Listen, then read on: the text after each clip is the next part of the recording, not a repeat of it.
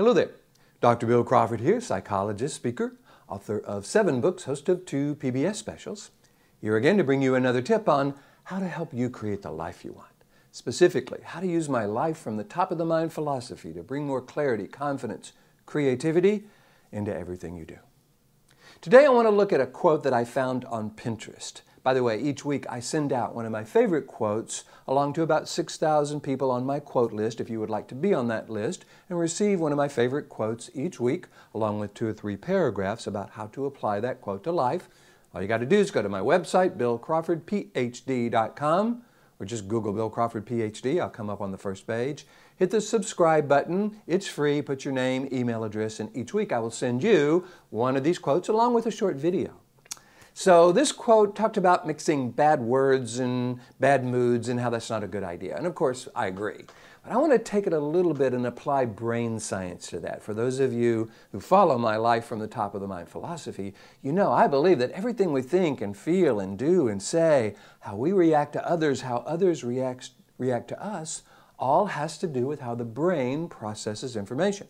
So I basically show people how to become more influential in that process so that they can become more influential in their lives and in the lives of others. So I'm going to play with the quote a little bit and then apply brain science to it.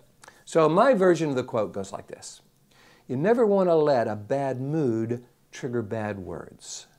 Moods can be changed, but words can live in their hearts and minds forever. So let's unpack that and see how it works, and again, see how we can use it to be more influential in our lives. Number one, the idea is it's not about mixing bad words with bad moods. Frankly, bad words in general are never a particularly good idea, unless you're just kind of going, and kind of getting it out. But after that, mm, they don't really serve us.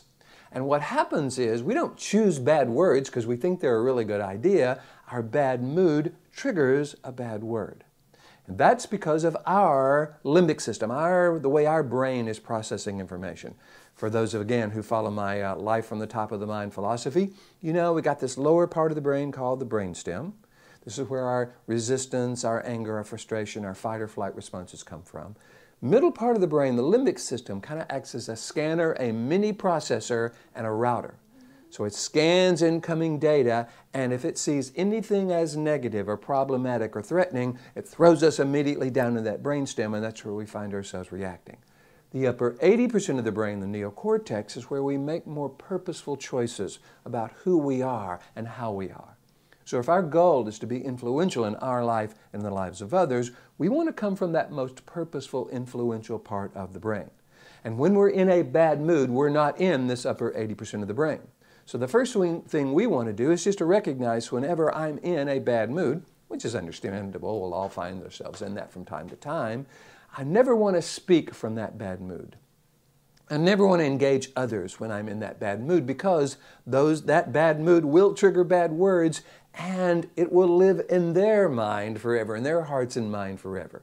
Now, doesn't really live in their heart. That's just a that's just that's where the blood is pumped throughout our body. But it's a metaphor for their emotions.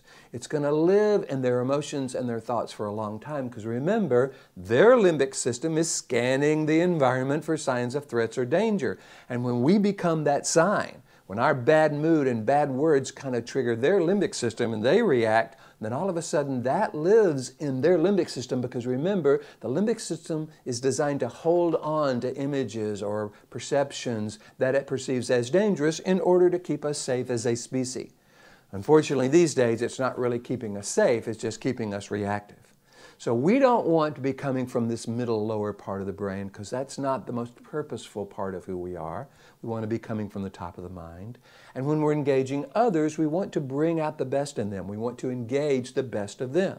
If we're in a bad mood and we let that bad mood trigger bad words, that's going to work against us not only in the moment, because they're not going to hear what we have to say is valuable, but again, it's going to resonate in their mind and heart for a long time, and it's going to keep them from really hearing us as someone that they want to trust, that they want to follow, that they want to learn from.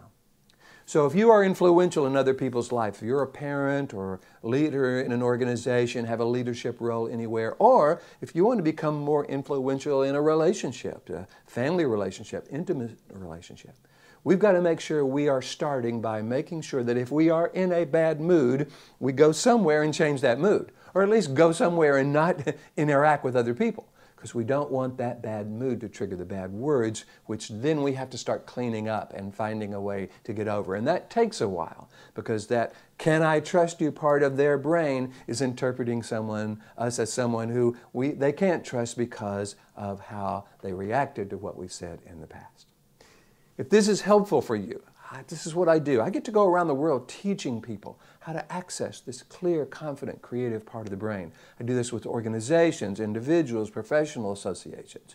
If you would like me to come and do this for your organization, all you got to do is go to my website, billcrawfordphd.com, hit the contact button, let me know what you're interested in.